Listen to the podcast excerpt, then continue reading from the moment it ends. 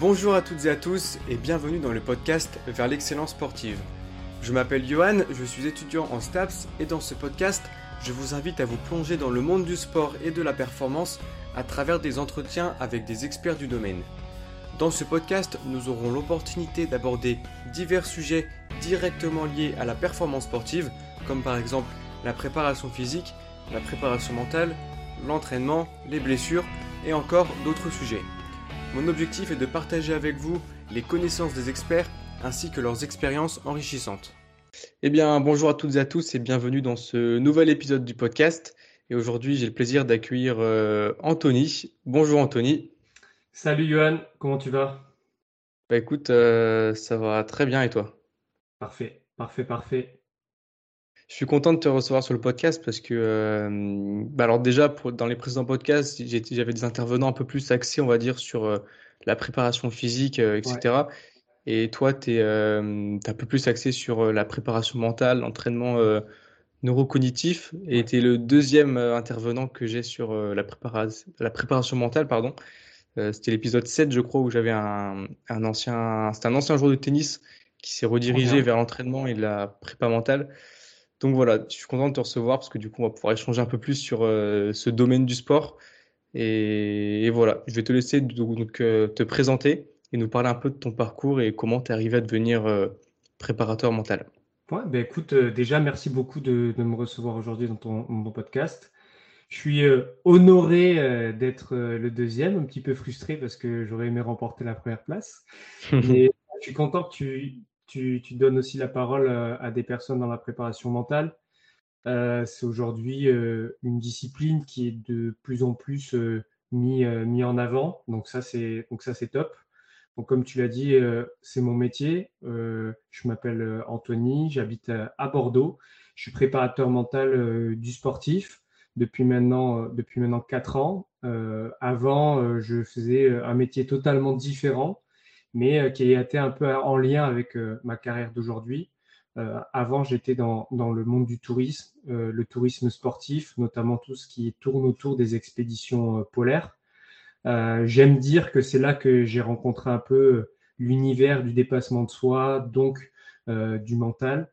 et petit à petit, petit à petit, mais le Covid a grandement aidé à l'effondrement du tourisme, donc j'ai entamé aussi une reconversion. Euh, je me suis euh, intéressé à la préparation mentale et notamment à tout l'univers euh, qui gravite autour des neurosciences et de l'entraînement de l'entraînement cognitif. Et aujourd'hui, j'exerce ce métier à, temps plein, plus spécialisé avec l'accompagnement d'athlètes et, j'officie dans une salle que j'ai cofondée avec mes associés sur Bordeaux, qui est un, centre de, performance et de bien-être, mais aussi euh, à l'étranger où je fais des déplacements auprès, euh, auprès d'athlètes. Ok, très bien. Et est-ce que tu as suivi des, des, formations en particulier pour, pour, pour parvenir à, être préparateur mental? Oui. alors, la première formation que j'ai faite, c'était YouTube. Et à l'époque, il n'y avait pas grand-chose. non, mmh. je, je, suis tombé dans... En fait, euh, la barrière et la frontière que moi j'ai trouvée entre la préparation mentale, que, je considérais être la préparation mentale et le développement personnel, elle était euh, très mince. Et à l'époque, les premières formations, donc c'est là, c'est pas dans le cadre d'un organisme de formation, mais je me suis formé sur Internet. Je pensais que c'était de la préparation mentale, mais c'était plus du, développement euh, personnel. Et donc j'ai voulu après axer sur de la préparation mentale pour le sportif. Et, et à l'époque, j'étais au Canada. Et j'ai trouvé euh, qu'il y avait un, institut de formation qui était en France qui permettait de suivre un cursus de préparation mentale et de psychologie du sportif euh, en présentiel. Et moi, j'avais vraiment du mal à, trouver des, formations parce que c'était tout en distanciel. Euh, bon, à l'époque, il n'y avait même pas eu le Covid, tout ça, mais, ça, ça me plaisait, me plaisait pas et j'avais pas envie de, j'avais pas envie de faire une formation accélérée en, un mois ou deux mois ou juste de suivre un, e-learning à distance. Et donc, euh, j'ai trouvé une école qui s'appelle Focus, l'école de la préparation mentale, qui est toujours euh, en activité aujourd'hui, qui est à Bordeaux et qui propose des cours euh, en présentiel sur toute une année avec une, une, classe et des modules bien spécifiques. Et donc, moi, je me suis formé en 2000, 2019. 2019, euh, pendant, pendant, pendant un an dans cette école-là. Et une fois que je me suis fait certifier, après, bah, j'ai, je suis tombé vraiment boulimique de, de formation pour acquérir un peu d'expertise dans divers, dans divers sujets. Ok, donc ça fait quand même une, belle formation, surtout que c'est vrai qu'en présentiel, c'est un, parce que la préparation mentale, c'est un domaine qui est en train de se développer. Mmh. donc c'est peut-être pour ça aussi qu'on ne trouve pas encore beaucoup de formations, bien que ce soit encore en, termes de développement. Je crois qu'il y a des, il y en a au moins un DU, je crois qu'il y a un DU prépa mentale, je ne sais plus dans quelle ville, mais ouais, Dijon. Et donc là, ça fait combien de temps du coup que tu es préparateur mental? Ça fait 4 ans. 4 ans, sachant que je rebondis sur ce que tu dis. Euh, aujourd'hui, euh, le métier de préparateur mental n'est pas, n'est pas reconnu. Hein. Donc, euh, ça, ça, peut amener énormément de dérives, ce qui fait que n'importe qui peut lancer une formation avec n'importe quelle expérience et, et n'importe qui peut se dire préparateur, préparateur mental. C'est vrai. Et hum, donc toi, du coup, tu fais de la préparation mentale. J'ai vu aussi que tu faisais de l'entraînement neurocognitif. Est-ce que tu pourrais un petit peu définir euh, ce qu'est la préparation mentale, ce qu'est l'entraînement neurocognitif et comment ça se distingue ou si l'entraînement neurocognitif fait partie de la préparation mentale Voilà, faire un peu le, le distingue, hmm. euh, distinguo entre tout ça. Ouais, moi j'ai habitude, pour habitude de dire que tout est extrêmement euh, lié euh, tout ce qui va graviter autour du bien-être et de la performance, et je parle plutôt d'optimisation humaine. C'est ça qui m'intéresse aujourd'hui. Moi, dans, dans le cadre de l'optimisation humaine, euh, mes spécialités, c'est la préparation mentale et l'entraînement cognitif. C'est celle où je suis, euh, je suis certifié, diplômé, mais à d'autres titres, il y a la préparation physique, il y a la, nutrition, etc. etc. la préparation mentale, c'est accompagner euh, un être, qui soit sportif, euh, entrepreneur, euh, qui soit aussi étudiant, vers l'équilibre entre la performance et le bien-être, pour aussi atteindre ses objectifs. On va atteindre ces objectifs-là et trouver cet équilibre-là via des outils, des clés, des concepts de, issus de développement personnel, de psychologie sportive ou qui ont été totalement créés par, euh, la, par la préparation mentale en, elle-même.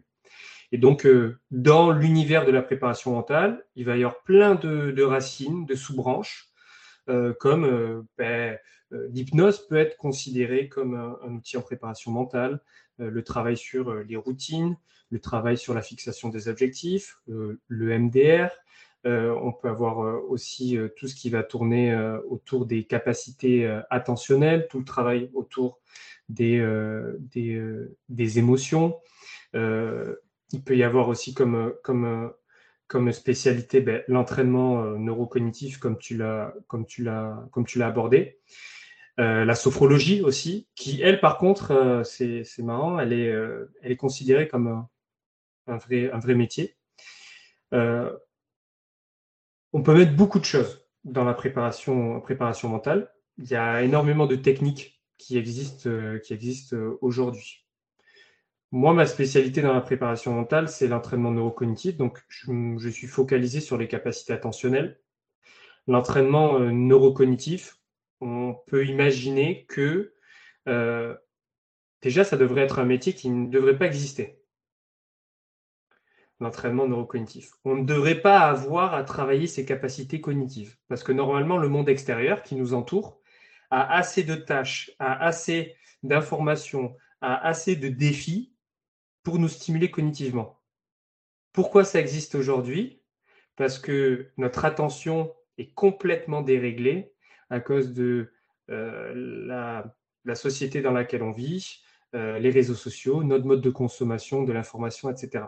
Et ça, ça affecte du coup les sportifs avec lesquels je travaille, qui, de une, doivent, dans une certaine mesure, d'aller chercher le petit pourcentage pour euh, le plus haut niveau, doivent être plus réactifs, doivent avoir une meilleure prise d'information, doivent mieux gérer leur qualité attentionnelle, etc.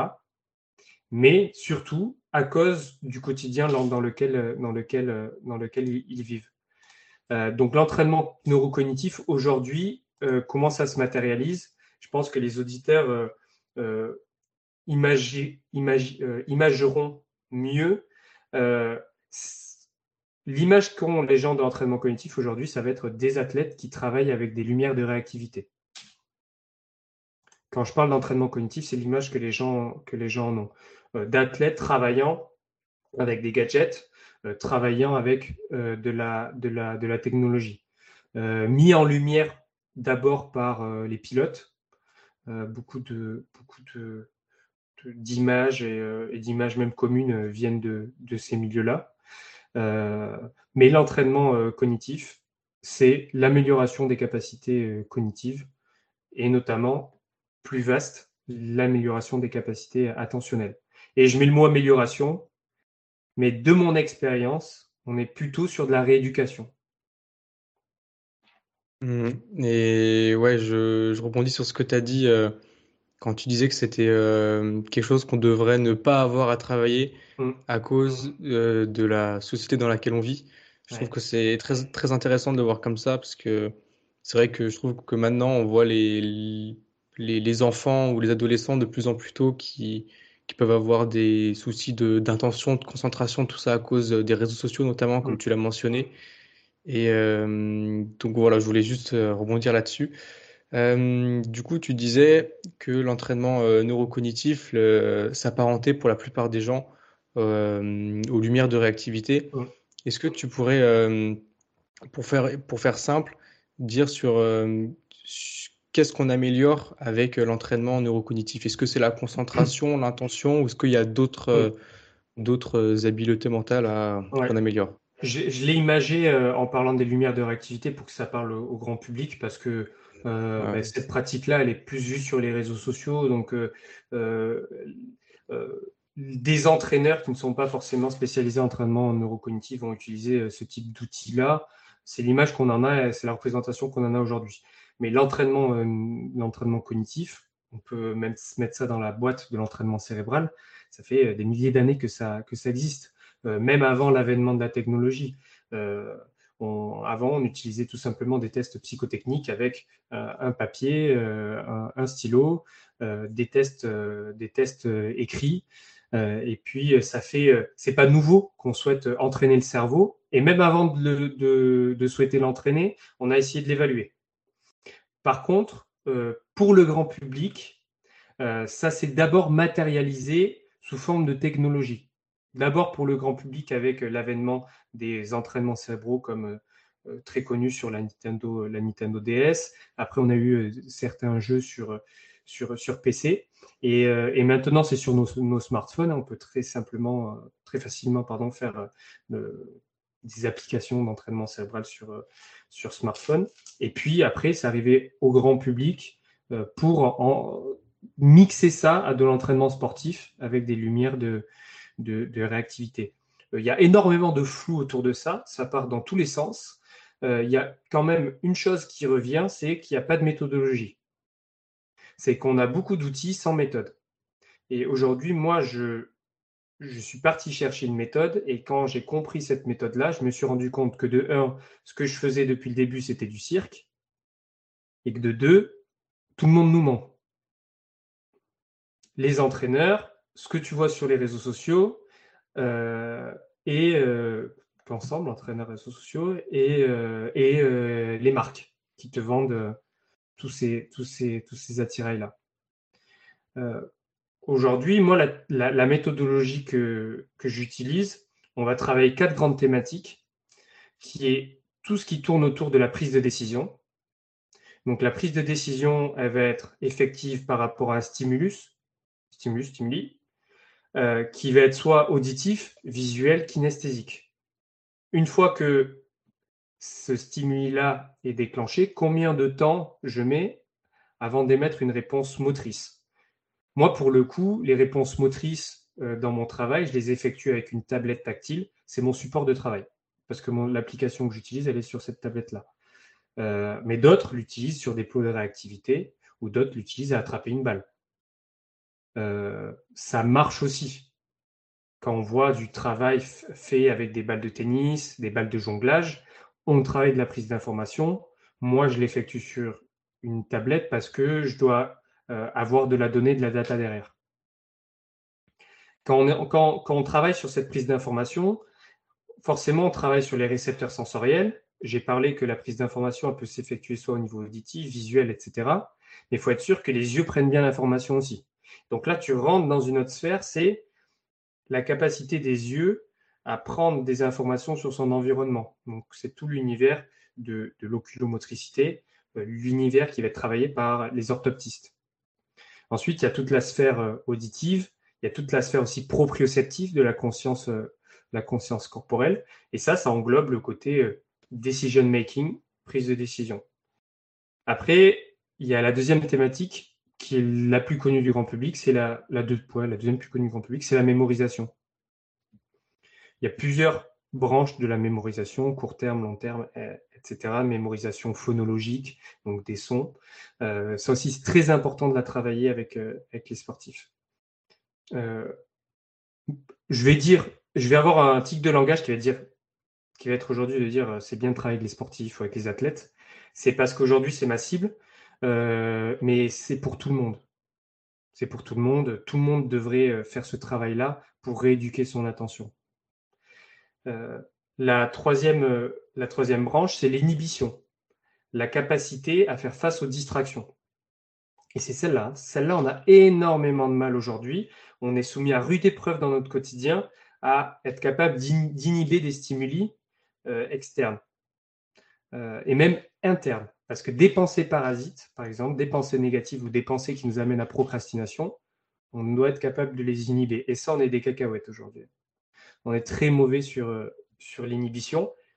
On doit prendre du recul par rapport à ça parce qu'on n'a jamais été autant soumis à un monde avec autant de distractions et de choses qui viennent nous, nous happer, nous sortir de notre, notre concentration. Euh, et la troisième phase, c'est euh, le côté vraiment attentionnel. Donc être, capable de se concentrer sur une tâche à plus moyen, long terme. Quand je dis long terme, c'est euh, une tâche prolongée. Euh, aujourd'hui, on est bon, nous, sur des tâches qui vont durer 10, 20, 30 secondes. Contenu short. Ça, les algorithmes des réseaux sociaux l'ont bien compris. Par contre, quand, il va être, quand on va falloir être capable de, de se focus sur une tâche à long terme, c'est là où ça va être plus compliqué. Pourtant, on doit le faire, on a déjà été capable de, le faire. Notamment pour tout ce qui est la préparation à l'action. Cette phase entre je me concentre, je dois être capable d'être ultra focus pour me préparer à l'action. Et c'est là où souvent notre attention, notre attention va vaciller. Donc, attention, prise de décision, mémorisation et, euh, inhibition. C'est quatre grandes thématiques que je travaille. Après, il y a plein de, sous-catégories. Si aujourd'hui, euh, on va voir euh, quelles sont les capacités euh, cognitives, il y en a plein. Tout ce qu'on fait au quotidien est considéré comme des tâches cognitives. mais pour faire un entonnoir et pour faire de grandes familles, c'est ces quatre grandes thématiques, thématiques-là. Tu as parlé de, stimuli, euh, qu'on est confronté à beaucoup de, stimulus qui, peuvent euh, affecter notre, euh, attention, notre concentration, tout ça. Donc, tu as évoqué les, réseaux sociaux, les algorithmes avec tous les contenus short. Est-ce que tu as d'autres d'autres exemples de, de stimulus, de stimulus pardon, entre guillemets, néfastes qui affectent de manière négative notre, notre concentration, notre attention, etc. Euh, ben, d'un dérivé euh, des, réseaux sociaux, ça va être euh, les écrans dans, la généralité. la lumière bleue qui, produisent, qui nous dérègle aussi au, niveau de notre rythme, notre rythme circadien. On va voir en faisant le pont avec la lumière, même la lumière synthétique de nos, de nos maisons. le fait aussi d'être enfermé dans des boîtes, une voiture, c'est une boîte. Une maison, c'est une boîte. Euh, quand tu es au travail, à l'école, tu es dans une boîte. Tout ça, en fait, nous déracine de nos, euh, de nos, un peu, notre côté archaïque et de notre, notre côté primaire. Et tout ça, en fait, nous éloigne de notre plein potentiel.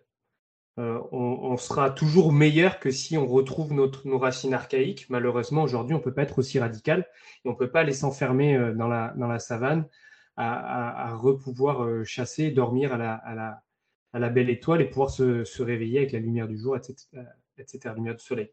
Donc forcément, il faut faire des concessions. Forcément, il faut essayer d'adapter son quotidien avec qui on devrait être. Il ne faut pas être radical.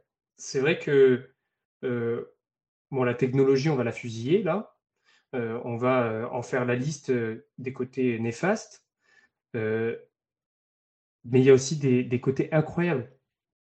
Et je préfère être dans la vision de Ok, de toute façon, je fais le constat. Dans 10 ans, 20 ans, 30 ans, 40 ans, 50 ans, elle sera toujours la technologie. Donc c'est soit moi qui m'écarte, soit j'apprends à vivre avec elle. Et je préfère apprendre à vivre avec cette euh, technologie-là, mais avoir un bon code de conduite. Finalement, on a un code de la route, mais on n'a pas un code de bonne utilisation de la technologie. Et peut-être que ça serait intéressant d'en faire un. Plutôt que euh, de m'enfermer euh, chez moi à, me, faire ce côté vraiment très extrémiste et dire c'est bon, fini la technologie, je n'utilise plus mon téléphone, etc. Comme certaines personnes commencent à se mettre, là-dedans. Il euh, vaut mieux apprendre dès maintenant à, bien l'utiliser pour vivre avec elle, pour qu'elle affecte moins notre système nerveux euh, que être, être trop radical, parce que c'est sûr, c'est sûr, la technologie, elle finira tôt ou tard par nous, par nous rattraper, même si tu essayes de t'en cacher. Ouais, et c'est très intéressant parce que euh, euh, avec les, les, réseaux sociaux, j'ai vu un peu ce même raisonnement que toi où je voulais m'écarter, moi, à un moment, beaucoup des réseaux mmh. sociaux parce que parce que je trouvais qu'il y avait trop d'effets euh, négatifs. Et euh, finalement, c'est vrai que j'essaye plutôt de, comme tu as dit, d'apprendre à s'en servir, mais euh, sans que les réseaux sociaux aient une emprise sur nous, mmh. et par diverses stratégies, tout ça. Mmh. Et c'est vrai que finalement, il y a aussi des côtés positifs. un truc tout bête, par exemple, le fait que là, on soit en podcast tous les deux, si je m'étais coupé à 100% des réseaux sociaux, j'aurais pas pu, par exemple, organiser ce podcast, tu vois. Donc c'est vrai qu'il y, a des, il y a des avantages à, à prendre en compte. Et en, toujours avec les réseaux sociaux, euh, on est confronté à beaucoup de contenus short, comme tu l'as dit tout à l'heure. Euh, quel type d'entraînement du coup euh, neurocognitif on pourrait mettre en place pour augmenter notre capacité d'intention, de concentration, notamment par exemple si on est confronté à des sportifs, des jeunes sportifs qui sont matrixés, on va dire, par, mm. par les réseaux. Bah, c'est l'inverse.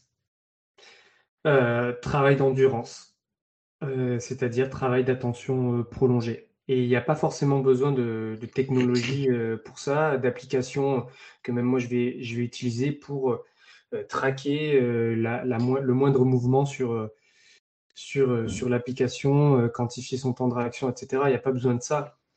déjà, on a un super boutique qu'on a tous chez nous, qu'on a déjà fait des milliers de fois dans notre vie et qu'on a tendance un peu à oublier, mettre de côté. Euh, c'est la lecture. Et, quand on réapprend à, se mettre devant un bouquin, on se rend compte que ben, il y a du boulot. Il y a du boulot. Pourquoi? Parce que euh, le cerveau, entre euh, un contenu qui va défiler toutes les 30 secondes et qui va être fait, il faut s'imaginer que derrière l'application, il y a 60 ingénieurs, les meilleurs du monde, qui travaillent pour TikTok, qui travaillent pour Instagram, qui se réunissent et qui se disent comment on va faire pour que ce mec-là, cette fille-là, reste le plus longtemps sur notre appli? On ne peut pas lutter. On ne peut pas lutter. Si tu tombes dedans, c'est sûr qu'ils vont, ils vont gagner.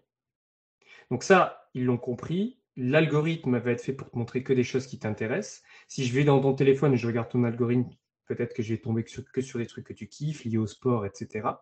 Mon algorithme à moi est peut-être différent. Et du coup, ben, le cerveau, dès qu'il plonge dans ça, c'est 100% de réussite. Il ne se trompe pas c'est à chaque fois, il tombe sur des trucs qui l'intéressent. Donc après, quand tu vas devoir te taper un livre avec un fond blanc et des lignes, où il faut forcer pour arriver à bien lire et pas sauter des lignes, ah, le cerveau est devenu feignant. Il se dit non, non, mais qu'est-ce que tu me demandes là? C'est c'est vraiment moins cool. Ça, c'est, je veux pas. Mais de passer cette phase-là et de s'accrocher, c'est comme quand tu commences à courir pour la première fois et qu'au bout de deux kilomètres, t'en peux plus tu es congestionné au niveau des mollets, des cuisses, tu as mal aux pieds, mais que tu maintiens, que tu vas chercher ce troisième kilomètre. Mais là, c'est petit à petit. C'est là où on retrouve un côté très euh, surcharge progressive. ça marche, ça marche, ça marche pareil. Par contre, ben, là aussi, si tu vas chercher quelque chose qui est trop difficile au-dessus de ton seuil, ben, c'est pas bon. Parce que le cerveau fonctionne quand même, enfin, le cerveau de l'humain fonctionne quand même avec un, aspect récompense.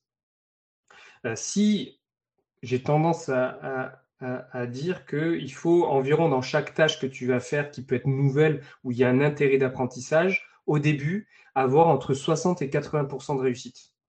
Donc si dès le départ, par exemple, on prend l'exemple d'un livre, tu te mets quelque chose de trop compliqué, un trop gros pavé euh, au niveau de, la lecture, trop difficile à lire, mais tu vas te mettre des, bâtons dans les roues parce que c'est au-delà de ton, de ton PR, entre guillemets.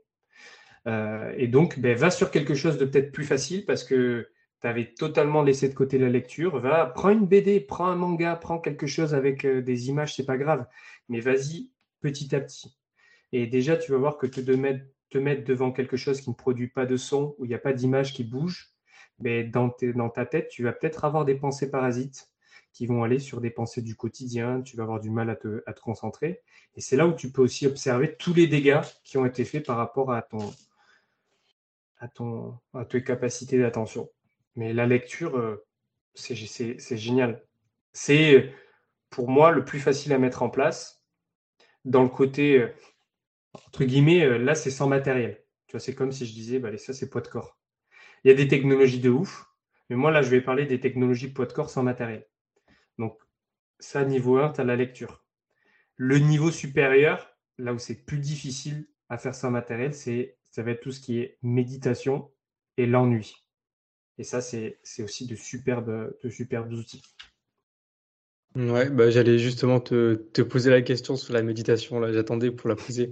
Sur, euh, bah oui, justement, bah, finalement, tu as répondu, c'était pour savoir ce que, ce que tu en pensais, si c'était aussi quelque chose d'intéressant pour euh, mm.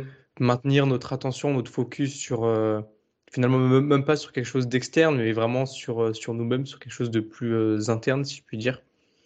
La, méditation, c'est incroyable. Là aussi, le problème, c'est que les, le marketing, les, la, il y a la, technologie aussi, puisque maintenant, tu as des outils pour euh, quantifier tes. C'est catastrophique, mais euh, c'est du bullshit. Euh, et les applications, tout ça, sur la méditation, nous dépassent. C'est-à-dire que avant qu'on sache bien mettre en place des programmations d'entraînement en méditation, d'utilisation, ben, les technologies et les applications sont déjà avancées. En fait, elles nous entourent déjà.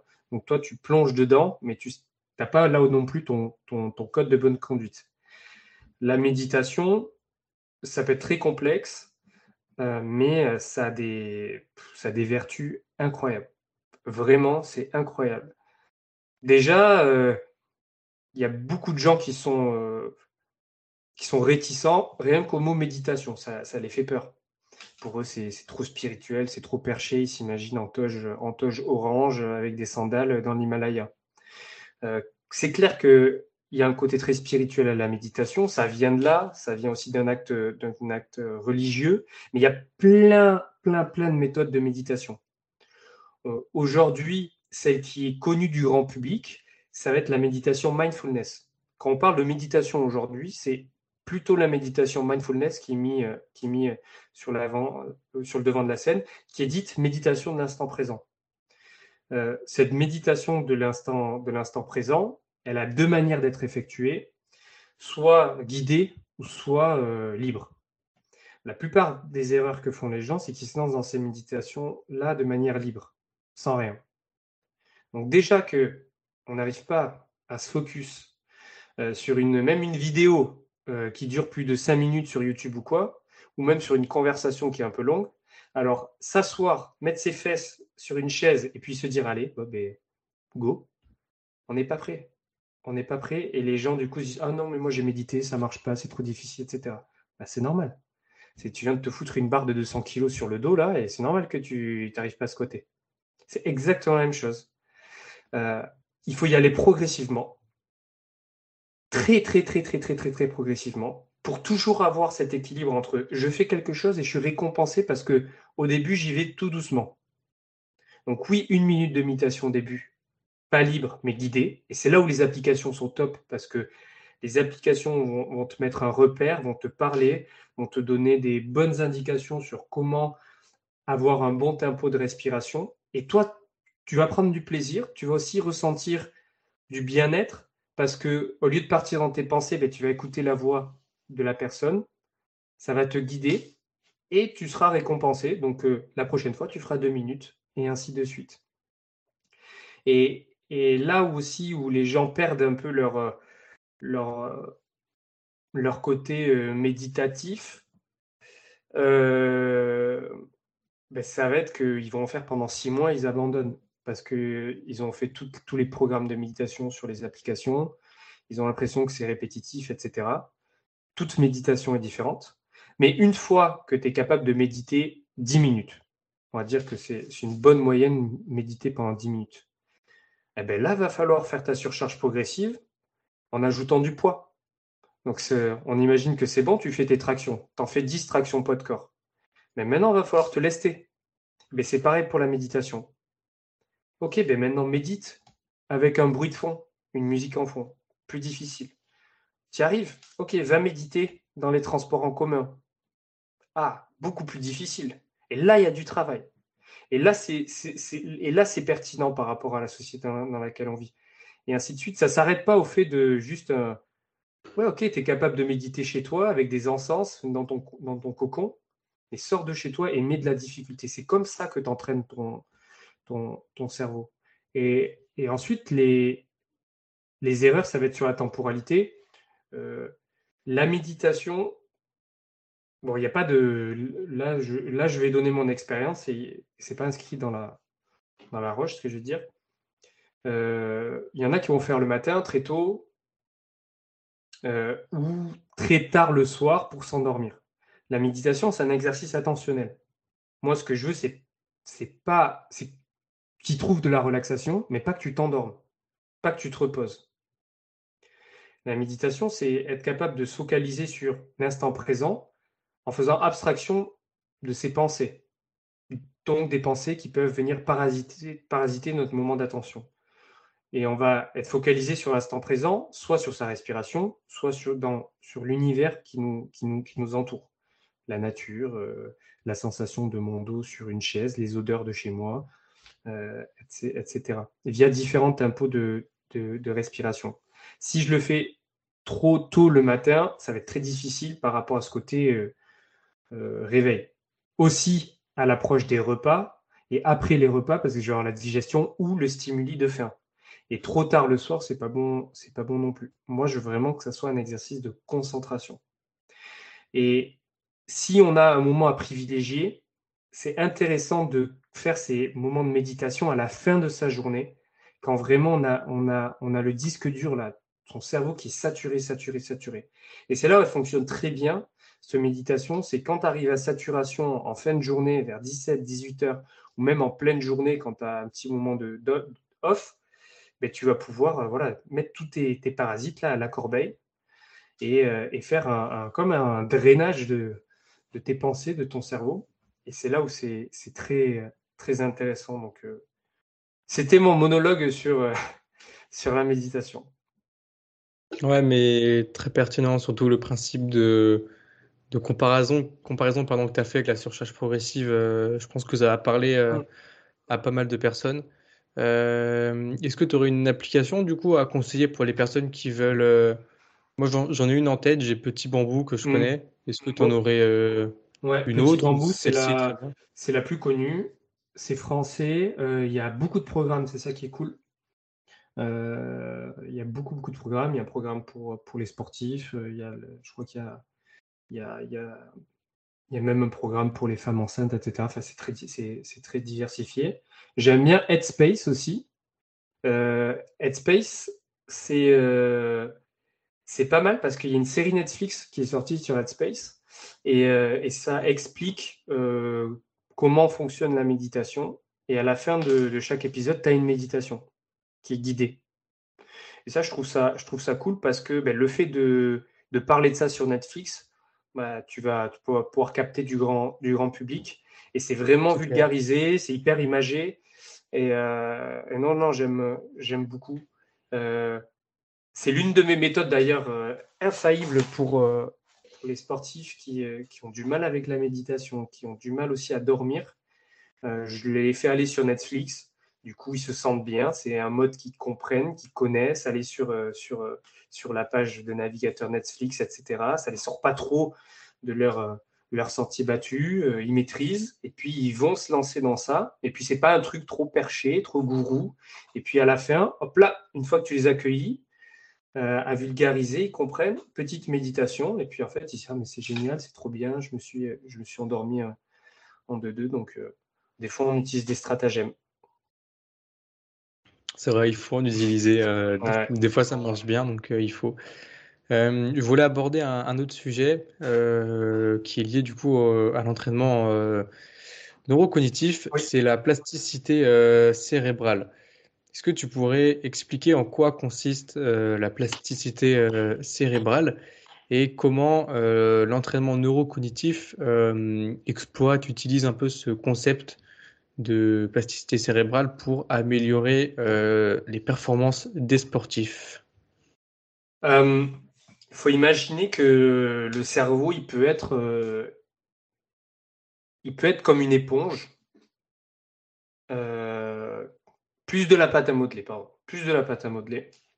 Euh, que si cette pâte à, modeler là, euh, on ne l'utilise pas et on la laisse dans, un coin, elle, va pouvoir devenir euh, dure, sèche à, certains, à, certains, à certains endroits. Et que si on, l'utilise et que même on ajoute d'autres couleurs de pâte à modeler dessus, ben, ça va coller. Et puis notre boule qui était ronde et presque sèche au départ, ben, elle va changer un petit peu de forme elle va être plus malléable, un peu plus, un peu plus, un peu plus plastique. Et euh, le fait d'être dans de la, de, la, de la nouveauté, de l'apprentissage, de l'hyper-apprentissage, de faire travailler ces fonctions exécutives, ces fonctions cognitives, permet de garder un peu notre pâte à modeler toujours assez, euh, assez, euh, assez malléable. D'imaginer que certaines fois, quand euh, on entreprend euh, des tâches, mais entre le début et la fin de ma tâche, comme c'est la première fois, ben, euh, entre le point A et le point B, ça va être une route très sinueuse, etc. Une route de montagne. Parce que j'ai du mal, parce que je ne connais pas, etc., etc. Plus je vais prendre du temps, mettre de l'intention sur, sur cette tâche-là, plus cette route qui était sinueuse, va devenir droite et va devenir une, belle autoroute bien rapide. Et la distance va, entre, guillemets, se, se, réduire. Et ça va créer une belle, une belle, une belle connexion. Et, euh, et aujourd'hui, c'est difficile. Il y a deux choses. C'est que, on revient aussi sur notre sujet, euh, on est surstimulé, mais il y a aussi l'effet inverse. Il y a des personnes qui sont extrêmement blasées parce que ils ont le goût de rien. Ils ont tout vu, ils ont la sensation d'avoir tout vu. Ils ont, euh, ils pas envie, ils procrastinent. Et euh, finalement, comme le, l'être humain de base est fait pour être feignant et pour uniquement réagir et, faire et se nourrir et survivre, mais leur instinct primaire entre guillemets prend le, prend le relais. Et puis c'est plus facile de rester dans le canapé et de passer une vie à, à pas essayer de faire des choses et être moins stimulé. Et c'est le côté, euh, c'est le paradoxe de la surstimulation en fait. C'est que on a tellement de choix, on a tellement d'opportunités, on a tellement de, choses qui viennent nous, nous, catcher notre attention que chez certaines personnes, ça fait l'effet inverse et on ne fait, plus rien. Et donc c'est important au plus jeune âge de, tester des choses, de d'explorer son répertoire gestuel, d'apprendre des langues, d'apprendre des nouveaux instruments, d'aller vers des activités qui sont hyper, hyper variées pour entretenir cette, cette route-là de, de, de, l'apprentissage. Euh, après, euh, ben voilà, il y a des personnes où ça devient des pathologies, c'est des maladies on a des maladies mentales où là, il y a des dégénérescences. Et donc, on n'est plus trop dans ce, dans ce, dans ce concept, dans ce concept-là. Ok. Et du coup, euh, les, neurosciences euh, pourraient permettre de, comment dire, euh, d'optimiser du coup l'utilisation de cette capacité du cerveau du coup pour les sportifs pour mm. pour performer du coup. C'est un des moyens du coup qu'on pourrait utiliser. Ouais, totalement. En fait, il y a ce côté en fait, il y a ce côté paradoxe. On est capable de, de se louper une vie. J'aime pas ce concept de louper sa vie mais de passer à côté de plein de choses et de plein d'apprentissages parce que euh, on peut facilement être euh, happé par euh, le train-train quotidien et rester assis dans le canapé. Mais l'autre côté, c'est qu'on est des ordinateurs, nous, ultra sophistiqués. Et c'est que quand tu nous mets devant une tâche, on peut vite être très bon, très fort, très rapidement. et donc s'adapter très rapidement à une tâche. C'est pour ça que quand on voit des exercices, par exemple, de réactivité sur euh, des plots de réactivité, on va très rapidement s'adapter et très rapidement sera plus d'effet d'apprentissage euh, dans, notre, dans, dans notre tête, notre cerveau. Donc ce qu'il faut, c'est de la variabilité. Et c'est ça qui est intéressant dans certains outils d'entraînement cognitif, c'est qu'on peut amener une variabilité au niveau des tâches, une variabilité au niveau de la difficulté, une variabilité au niveau de la durée, proposer une variabilité aussi sensorielle. Et c'est là où, dans l'apprentissage, c'est ultra intéressant parce que, notamment, moi, l'application que j'utilise, chaque tâche est unique. Donc, c'est-à-dire que la tâche que tu viens de faire il y a 10 secondes, est différente que, que, celle que tu viens de faire parce que c'est un algorithme qui permet des tâches uniques, uniques, uniques, uniques. Donc c'est impossible de s'adapter. Donc tu es obligé de vraiment être ultra focus, de maîtriser ton attention parce qu'une une seconde d'inattention, c'est fini. Tu ne peux pas te, mémoriser le schéma en tête. C'est ça qui est intéressant de, travailler avec les athlètes dans un but déjà de, de retravailler leur attention, mais ensuite d'aller vers du transfert de discipline. On ne va pas travailler cognitivement de la même manière avec un tennisman, avec, euh, un, rugbyman, un footballeur ou, un combattant. La base, il va y avoir une base qui va être la même, parce que souvent, euh, il y a des déficits, mais une fois arrivé à l'équilibre, on va pouvoir aller chercher des spécificités euh, au sport et, de le faire de manière intégrée encore une fois, ce qu'on voit sur les réseaux sociaux, ce n'est que de l'entraînement cognitif intégré. C'est-à-dire que tu es avec le ballon au pied, je te mets un, plot, de, un réactivité, et puis tu es là, et puis tu dois shooter en même temps, et puis tu te retournes, etc. Ça, c'est si, le travail de base attentionnel n'a pas été fait, d'endurance cérébrale, c'est trop difficile pour, l'athlète. A, y, a, trop d'informations, et en fait, euh, c'est tout simplement qu'est-ce qu'on fait. Et souvent, le problème aujourd'hui, c'est que les gens entraînent mais n'évaluent pas. Et ça, c'est un gros, un gros souci. Avant d'entraîner, il faut évaluer et il y a les outils aujourd'hui pour, pour évaluer. Mais si tu te lances dans une tâche juste à, installer des plots de réactivité comme ça à ton athlète pour une première séance, ça va être juste de l'animation. Si tu n'as pas évalué, ça va être compliqué. Tu as, évoqué plusieurs sujets sur lesquels euh, je comptais aller, notamment le, transfert ensuite dans une discipline, euh, comment on démarre avec un athlète, comment on l'évalue, comment on teste tout ça. Euh, première étape, du coup, comment on, comment on teste un athlète, comment on sait s'il faut lui construire une base ou si on peut directement aller sur du spécifique à son activité? Comment, comment sait tout ça? Là, ça va être ça va être. Euh, les approches peuvent être différentes en fonction des, praticiens. Euh, moi, je parle de récolte d'indices. Euh, quand je prends en charge un, athlète, je vais mettre mon, manteau de, de, détective privé et je vais partir dans une, dans une phase qui est pour moi indéterminée. C'est-à-dire qu'elle peut durer une semaine, elle peut durer un mois, elle peut durer trois mois. Si je n'ai pas tous mes indices et si je n'ai pas résolu une première partie de l'enquête, ça peut durer longtemps. Et ça, je ne me mets pas beaucoup de barrières. Même s'il y a un côté business et il faut commencer à travailler, puis l'athlète attend des retours, attend de s'entraîner, ça c'est. Il n'y a pas sujet avec ça. C'est que si j'ai pas assez d'indices et que je ne peux pas construire ma programmation, c'est pas bon. Et donc les indices, finalement, je vais les récolter sur divers, divers plans.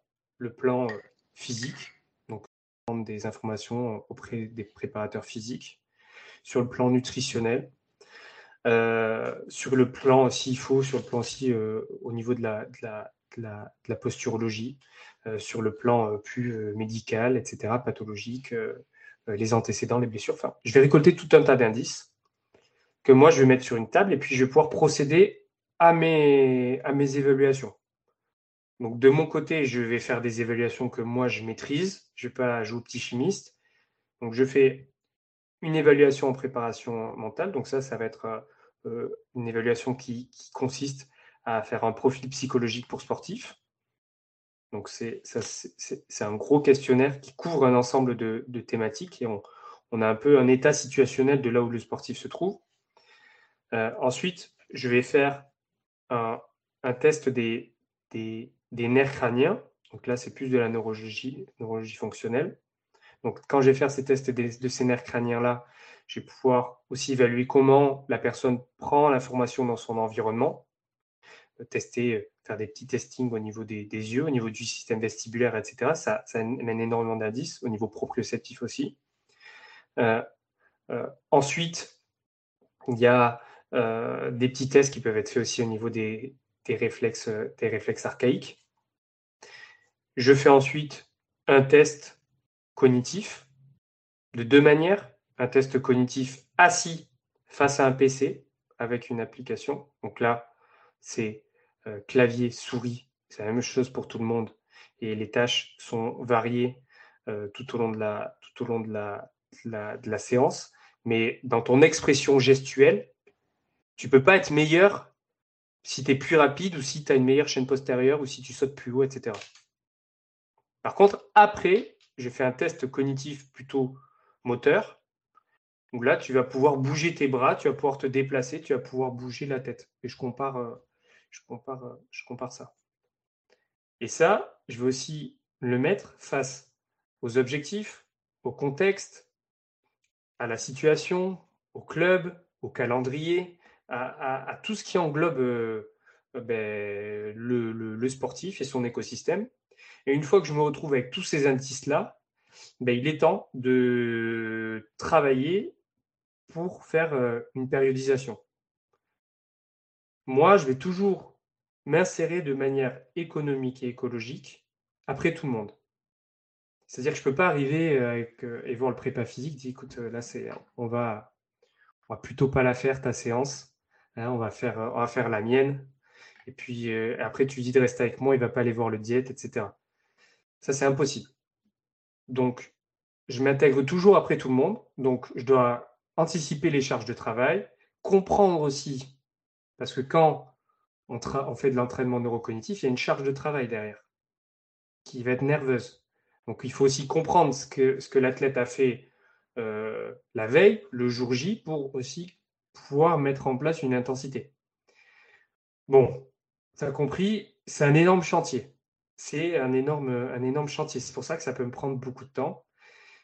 Mais une fois que je sais où je veux aller, et c'est souvent cette phase que je cite là qui n'est pas faite en plus, et c'est la, la, plus, la plus importante. Et aux, yeux de préparateurs euh, physiques et de coach, c'est ce que vous faites. C'est, je fais la même chose que ce que vous faites.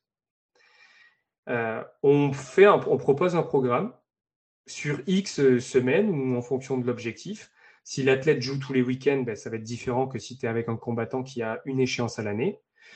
Euh, et après, ben, tu entraînes, tu mesures, tu as des phases de surcharge progressive, des surcharges ondulatoires, et puis tu réévalues.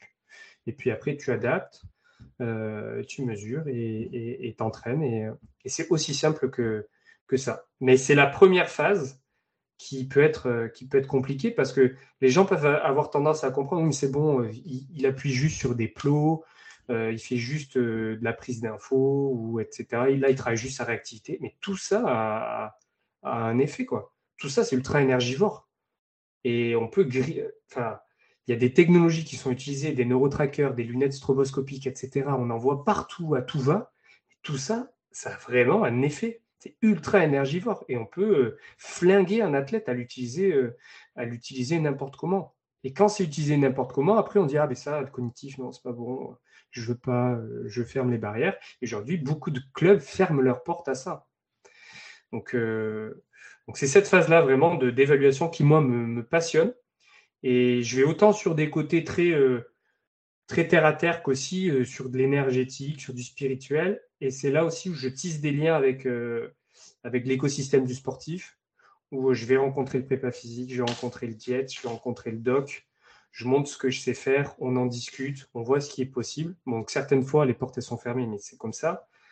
Euh, c'est ça qui, crée vraiment le côté, euh, le côté accompagnement.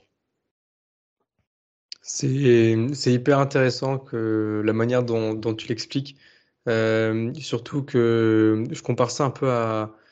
Euh, j'ai l'impression que moi, de mon point de vue, hein, euh, en premier pour les entraîneurs, je parle mm. un entraîneur de, de, foot, de tennis, tout ça, c'est l'entraînement qui est en numéro un.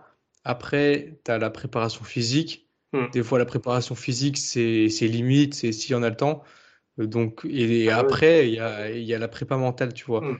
Donc, c'est vrai, comme tu as dit, ça doit être vraiment un chantier parce qu'il faut prendre en compte les entraînements, le physique s'il y en a, tout ça.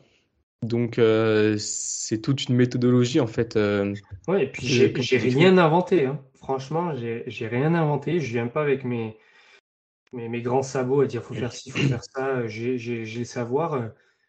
Je, il, y a, il existe peu de méthodologies en entraînement cognitif. J'en maîtrise une. J'ai la chance que cette méthodologie-là est, validée, est toujours utilisée Aujourd'hui, elle est dans un processus aussi de validation scientifique par plusieurs universités. Mais surtout, je vais voir euh, ce qui est fait depuis la nuit des temps, c'est comment bossent les préparateurs physiques, comment bossent les coachs, comment ils font pour planifier, comment ils, arrivent à connaître une charge de travail. Et finalement, je, fais comme vous, comme vous, je, je, vais avoir ma phase de connaissance de l'homme, de la femme, de qui se cache derrière l'athlète, puis des objectifs, et, après, ben, je mets des systèmes d'évaluation en place, comme vous, vous pouvez mettre aussi, test, avec vos tests de mobilité, FMS, PMA, etc. C'est ça qui, qui, est, intéressant aussi. Carrément. Et c'est vrai que du coup, euh, c'est là où l'importance de la communication avec euh, tout un staff technique, c'est, je pense que c'est primordial. Euh, surtout justement pour que tu puisses planifier, programmer après tout, tout, ce que tu veux mettre en place. Et du coup, j'ai une question à ce sujet. Euh, comment, quelles, sont les fréquences et les durées des séances euh, neurocognitives? Est-ce que c'est des durées assez bas parce que ça demande euh, beaucoup d'énergie? Est-ce que tu aurais un exemple, par exemple, de, planification que tu as déjà mis en place pour qu'on se rende compte un peu combien de temps ça prend, quelle fréquence par semaine, etc. Si je suis en, en rythme de croisière, c'est trois fois semaine, minimum 25 minutes. Ok. Ça, c'est rythme, rythme de croisière. Et maximum, euh, on peut monter à 35, 45 minutes, mais euh, là déjà, euh, ça peut être rare chez, certains, chez certains Il faut imaginer que c'est extrêmement énergivore, vraiment. Et ça, c'est si je suis en rythme de croisière. Mais avant d'aller le choper, ce rythme de croisière-là, ben, c'est là où tu es, avec tes piolets et, et, et ton harnais et, tu montes petit à petit. Parce que tout le monde ne part pas du même, euh, euh, point dans leur déficit attentionnel. C'est qu'il y en a, euh, tu les mets deux minutes sur une tâche, ils sont cramés. Parce que la grande règle, c'est il faut avoir des tâches qui sont quand même validées. Toutes les tâches ne sont pas bonnes à prendre. Il faut qu'elles soient difficiles.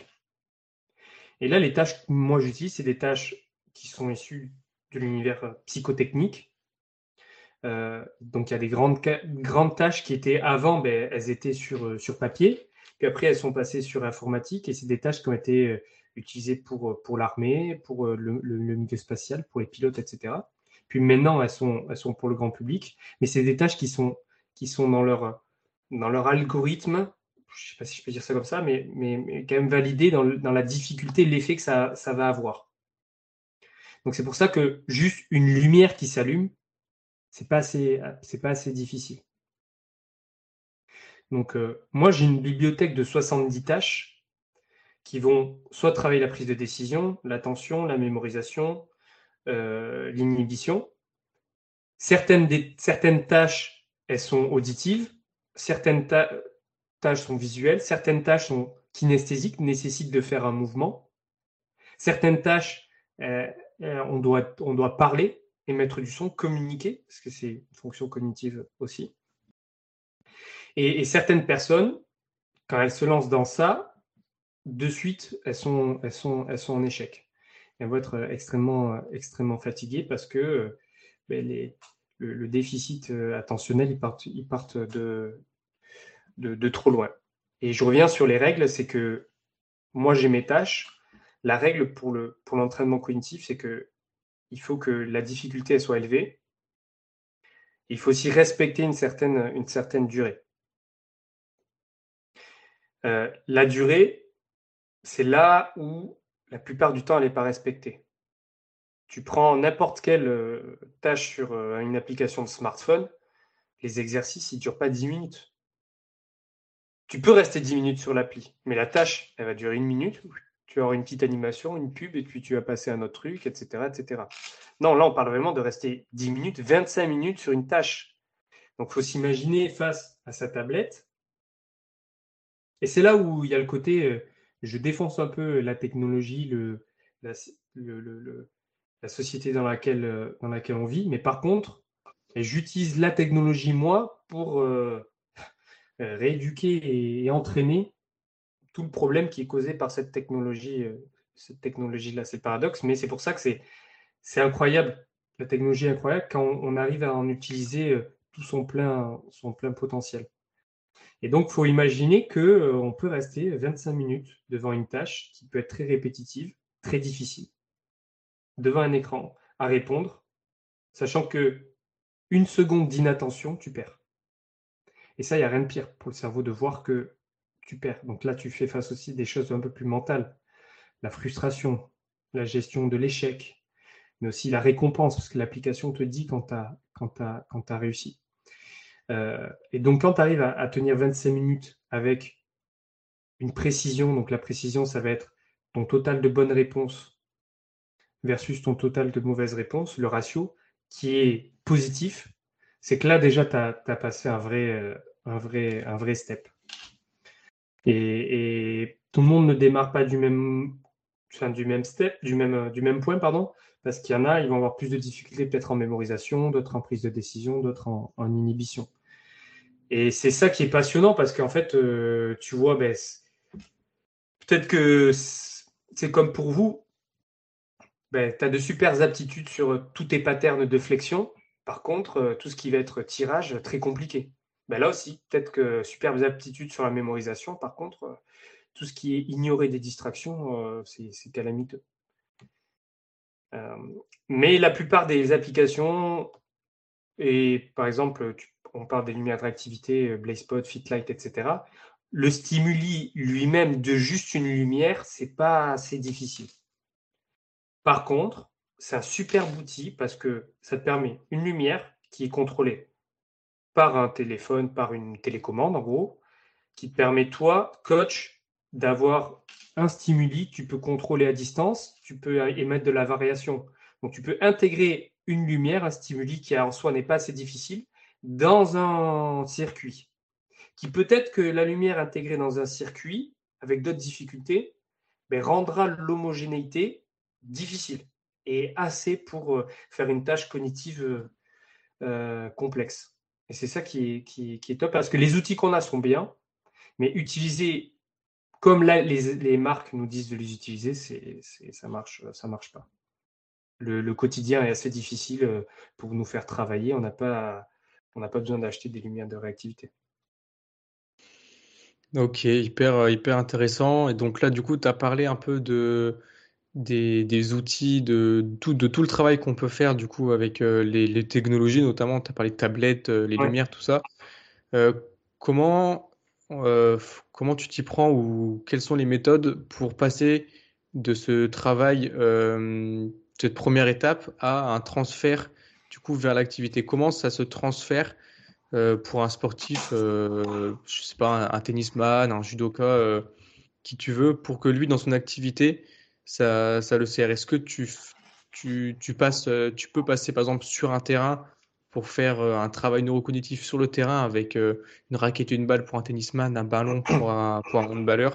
Est-ce que tu pourrais nous expliquer un peu cette, cette, cette fenêtre? C'est ça, c'est là où les, les frontières elles sont, sont minces. Euh, déjà, euh, moi, je vais jamais aller sur le, sur le, champ d'expertise du, praticien, du technicien, donc du, coach qui va maîtriser euh, l'art dans lequel on souhaite entraîner l'athlète. Donc, dès qu'il y a une notion d'aller sur le terrain, je la fais jamais tout seul. Jamais, jamais, jamais, jamais, jamais tout seul. Toujours accompagné soit du, PP ou, du, coach qui lui va me transmettre avec son langage qu'est-ce qu'il attend, qu'est-ce qu'il aimerait, euh, qu'est-ce qu'il euh, améliorer.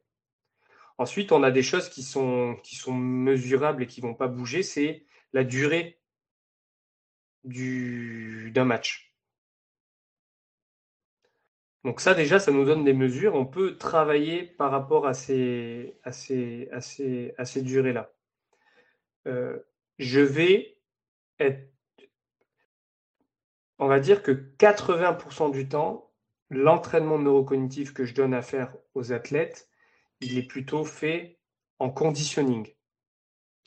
Donc, sur une tâche euh, cardio, sur un ergomètre, donc souvent c'est sur un vélo parce qu'il faut pouvoir avoir accès à ses, à ses mains. Tu vas pas faire ça, tu vas pas tenir la tablette en même temps en faisant en même temps du ski erg, ou alors en intervalle, c'est-à-dire un travail physique pour créer de la fatigue et un travail cognitif pour voir si en fonction du, en fonction de ta fatigue au fur et à mesure que la séance se passe et plus tu es fatigué, qu'est-ce que tu es aussi attentif, est-ce que tu es aussi réactif, etc. Ça, on le mesure. Et 20% du temps, je m'aventure sur le terrain, mais c'est dans des conditions très, très, très, très, très spécifiques. Et avant, je les ai fait ces erreurs. Hein. Avant, euh, j'y connaissais rien. Euh, j'avais euh, très peu de notions en entraînement neurocognitif. Et puis j'allais avec les sportifs, les basketteurs, tout ça. Allez, tiens, tu vas faire un déplacement là, tu vas appuyer sur, ce, sur cette lumière-là, puis après tu vas faire un shoot, et puis après tu vas faire un trois points. Ça, je l'ai fait. C'était, c'est de l'animation c'était de l'animation, ça n'avait aucun, aucun, aucun intérêt. Et, du coup, pour répondre plus à ta, question, c'est que moi, ce que je recherche dans mes entraînements, ça va être de me rapprocher de la durée effective de son match,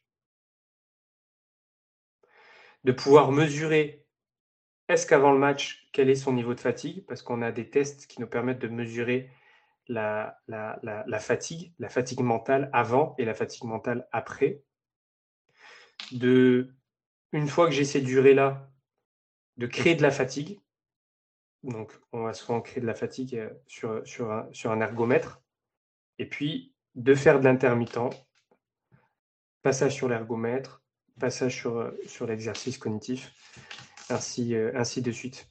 Et donc, j'ai deux outils que j'utilise pour travailler, pour avoir accès à une bibliothèque de, tâches cognitives, c'est la tablette. Quand je parle de tablette, c'est une application qui est disponible sur téléphone ou tablette. Et après, un, grand écran tactile qui, là, lui aussi, me permet de pouvoir avoir une, liberté de mouvement un peu plus, un peu plus grande que sur, euh, que sur une petite tablette. et de travailler aussi un peu plus en vision, en vision en vision périphérique. Donc, il faut imaginer comme un énorme panneau solaire qui, euh, quand tu es devant, mais tu ne vois pas l'extrémité de ce panneau-là parce que euh, ça, va plus loin que ton, champ de vision euh, périphérique. Par contre, je peux aller sur terrain avec ces outils-là, mais je ne vais pas te demander de, faire, un service et puis de passer sur la tâche cognitive et puis de faire un revers et puis d'aller toucher ci c'est ça. C'est plutôt des blocs. On peut avoir un bloc de travail technique, et puis sur le bloc de repos, ben en fait, pendant le repos, on fait le cognitif. Et puis après, tu repars sur ton travail de, service, de revers, etc. Puis après, tu passes sur le bloc cognitif. Mais en fait, si la tâche technique, elle est déjà trop difficile, ça va, ça va, ça, va, biaiser en fait tout le côté, le côté cognitif parce que on est sur de la double tâche. Sauf que c'est très difficile déjà la double tâche. Et s'il y a une double, une, des tâches qui est, qui est vraiment supérieure à, l'autre, c'est pas, c'est, pas bon, c'est pas, c'est pas, c'est pas efficient. Ok. Est-ce que tu aurais un, exemple, euh, un exemple concret de quelque chose que tu as, que as déjà fait sur le terrain euh, en, entraînement cognitif, du coup peut-être euh, lié à un, un entraînement classique, pour qu'on comprenne vraiment comment, comment fonctionne finalement un, enfin, un entraîneur neurocognitif sur du terrain, toi Alors, quel sport? On peut prendre euh, foot, euh, on va prendre basket. Basket. Euh, alors l'idée, c'est que le, sportif, il arrive à, un moment X de ta, de ta journée. Déjà, en fonction de où on se trouve dans la journée, l'état de, disponibilité mentale, il va pas être, pas être le même. Donc ça, c'est à prendre en compte. Moi, je vais. Euh, là, on imagine que je suis sur un terrain de basket seul avec, euh, avec, euh, avec l'athlète et qu'il n'y a pas le coach. Je suis tout seul avec lui. Je vais d'abord lui faire un test qui s'appelle un PVT. PVT, c'est un test de vigilance. C'est-à-dire que ça va être un exercice qui va durer 5 minutes de réactivité par rapport à un stimuli. Et en fonction du, temps de réaction, qui doit être en dessous de 500 millisecondes, je vais pouvoir, pas connaître, mais ça va être un indice, euh, appréhender la charge mentale et la fatigue mentale dans laquelle l'athlète vient faire sa séance. Donc moi, j'ai son auto-évaluation à lui, donc petit questionnaire 0 à 10 un wellness classique, comment ça va, etc. Donc là, c'est lui ce qu'il ressent. Mais moi, je ne garde pas que lui ce qu'il ressent. Je veux aussi des données. Donc là, c'est un test. Déjà par rapport à ça, ça va grandement euh, me faire adapter euh, euh, ma charge d'entraînement. Ces, tests psycho, psycho, ce test, ce test PVT, pardon, euh, il est connu, il, a, il, est, utilisé, il a beaucoup été utilisé dans la prévention routière, dans la sécurité routière, pour évaluer la fatigue et la somnolence au volant. Et en fonction d'un temps de réaction qui était, qui était trop élevé, ben, ça te disait d'aller prendre des pauses, etc. Donc, c'est un test qui est assez, connu. ensuite, je vais prendre, bien sûr, quand est-ce qu'on est dans la semaine? Est-ce qu'on est veille de match? Est-ce qu'on est sur une off-season Est-ce qu'on est à un moment X, etc. Ça déjà, ça va me donner, est-ce que je suis sur euh, une charge progressive ou est-ce qu'il faut que je fasse euh, attention à ce que je vais faire? Le basketteur, je vais d'abord lui demander s'il veut faire une tâche, euh, une tâche technique liée à son sport. Donc, Là, c'est pas moi qui vais le coacher. Je vais pas lui apprendre à faire les paniers. Je vais pas lui demander d'aller faire, euh, des, euh, des, des appuis, etc., etc. On va dire, on fait un travail de trois points classique. Donc là, j'ai mon premier atelier qui est le travail intégré entre guillemets où l'athlète est avec son ballon, il pratique son sport. Ensuite, moi, le deuxième atelier, je vais vouloir créer de la fatigue. Donc j'ai un ergomètre à disposition. On va prendre le watt bike parce que c'est mon préféré. Et là, je vais venir faire faire 5 euh, minutes, on va prendre 5 minutes de boîte bike à X intensité avec, euh, avec l'athlète pour générer de la, de la fatigue. Deux solutions.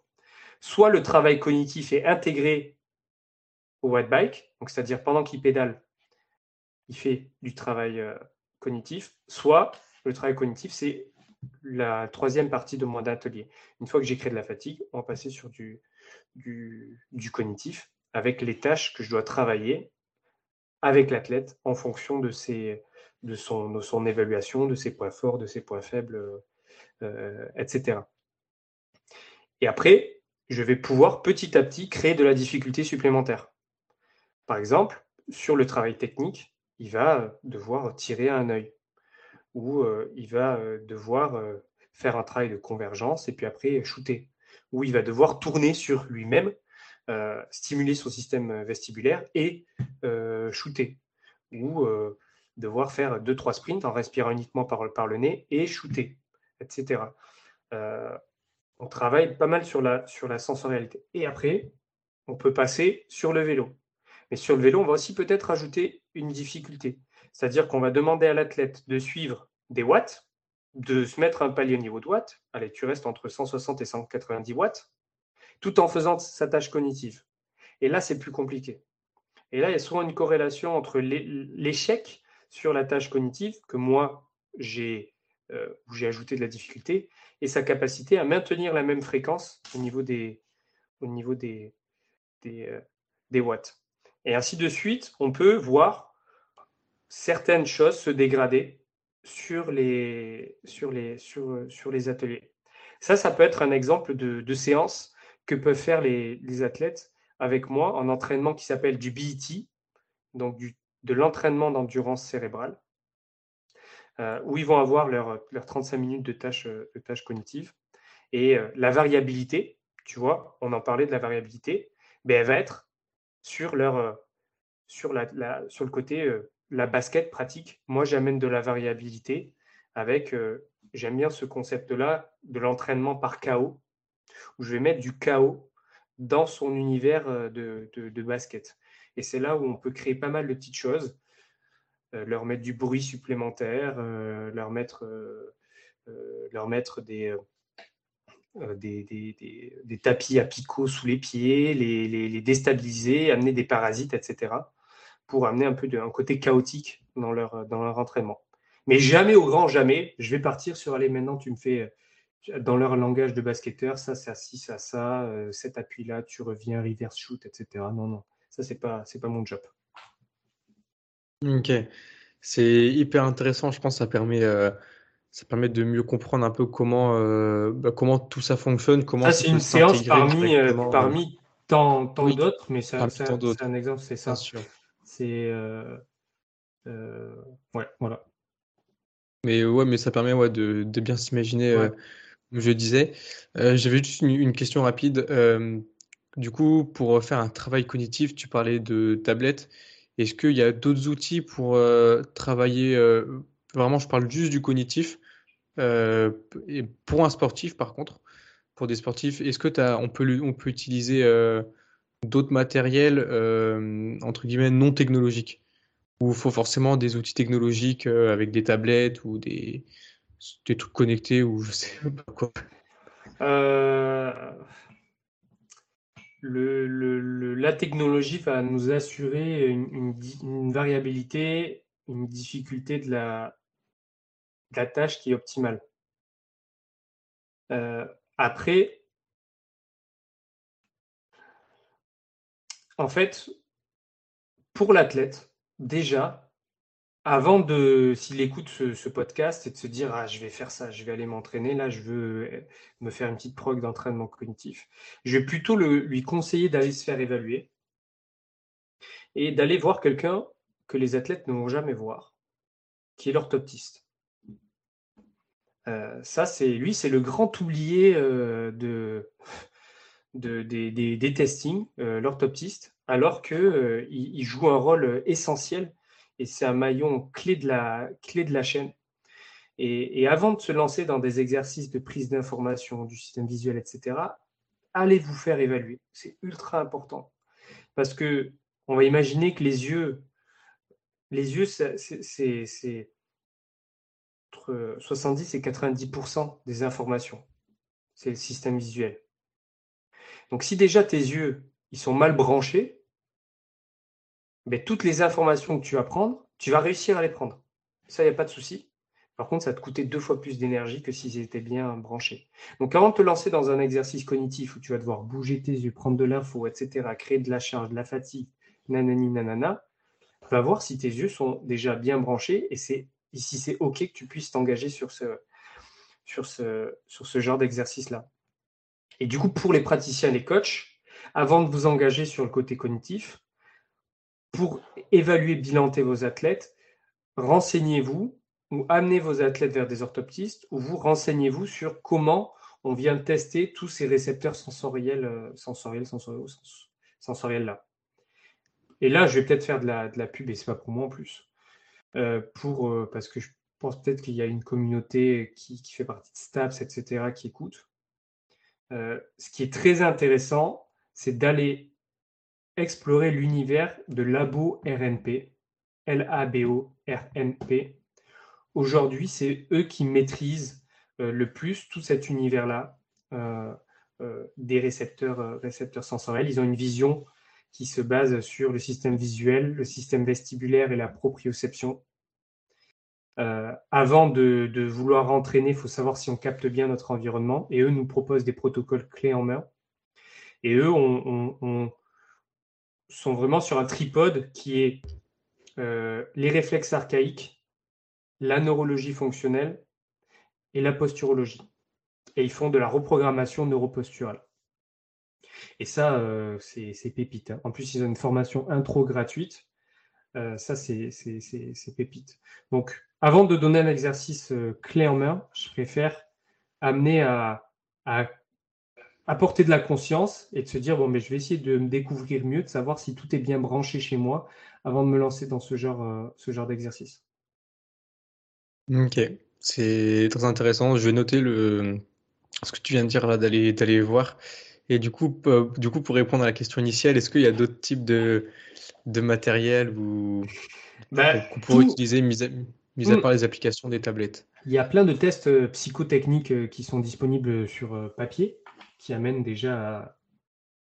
qui sont des tâches. La tâche n'est pas obligée d'être numérique.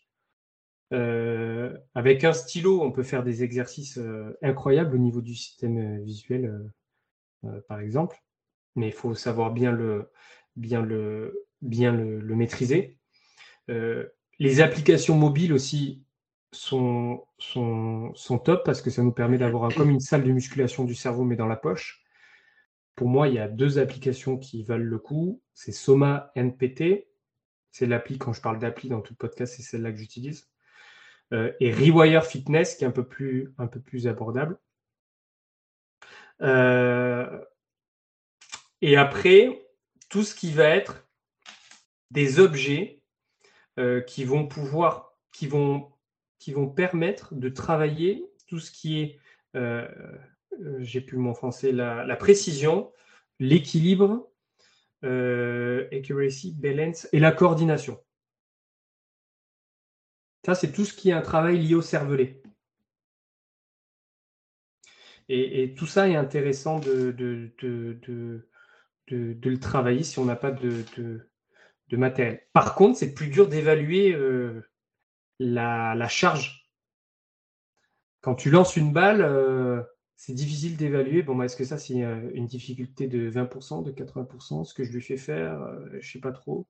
Ça, c'est plus difficile. Par contre, sur tout ce qui est la coordination, le, travail des, hémisphères, le travail des chaînes croisées, euh, explorer son répertoire gestuel, la motricité, motricité fine, etc.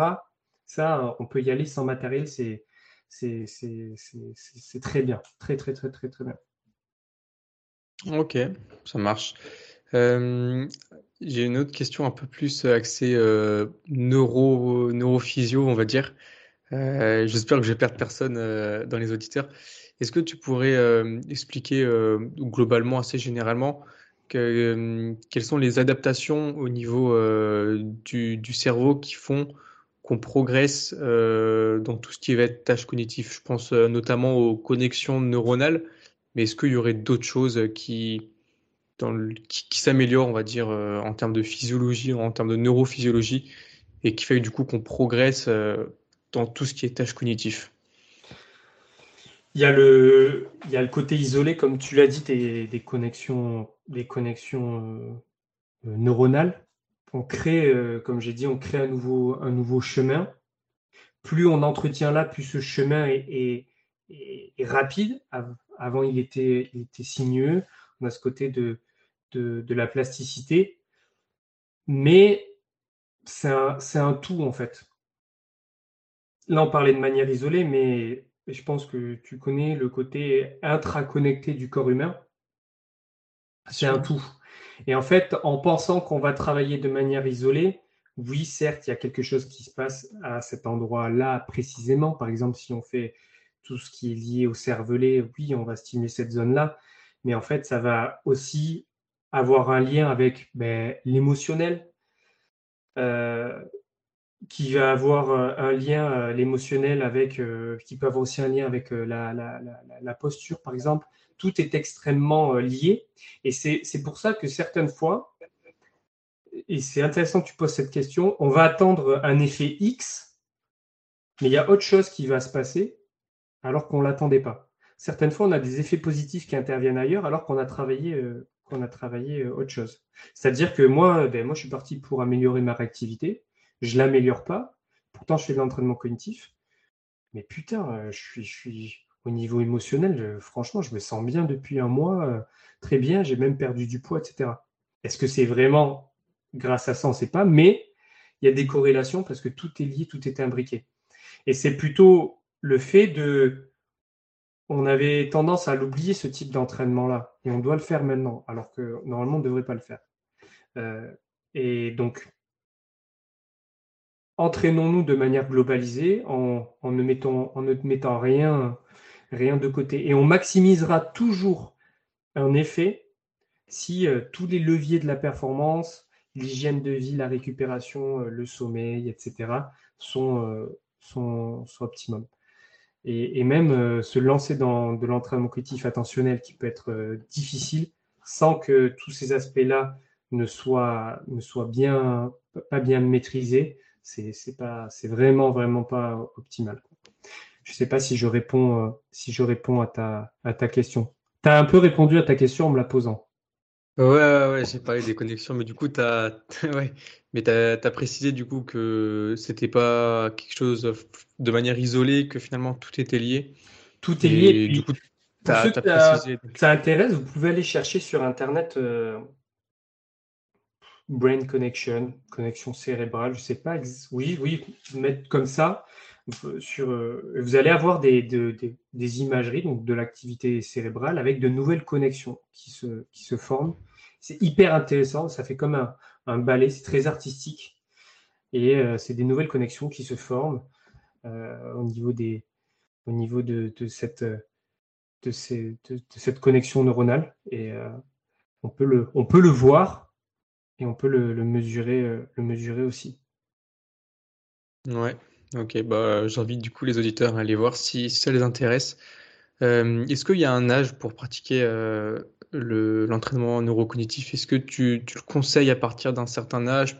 Est-ce qu'il y aurait un intérêt à le faire chez les enfants qui sont en cours de, développement, de croissance, en termes de maturation, peut-être chez les ados?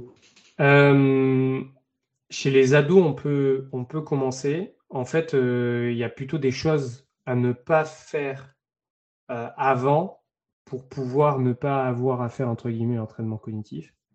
Euh, ça va être plutôt des règles d'usage à faire attention aux enfants euh, euh, et des choses à faire pour que ben, ils aient de bonnes capacités attentionnelles pour devoir retarder entre guillemets le fait d'aller faire cette, cet entraînement-là.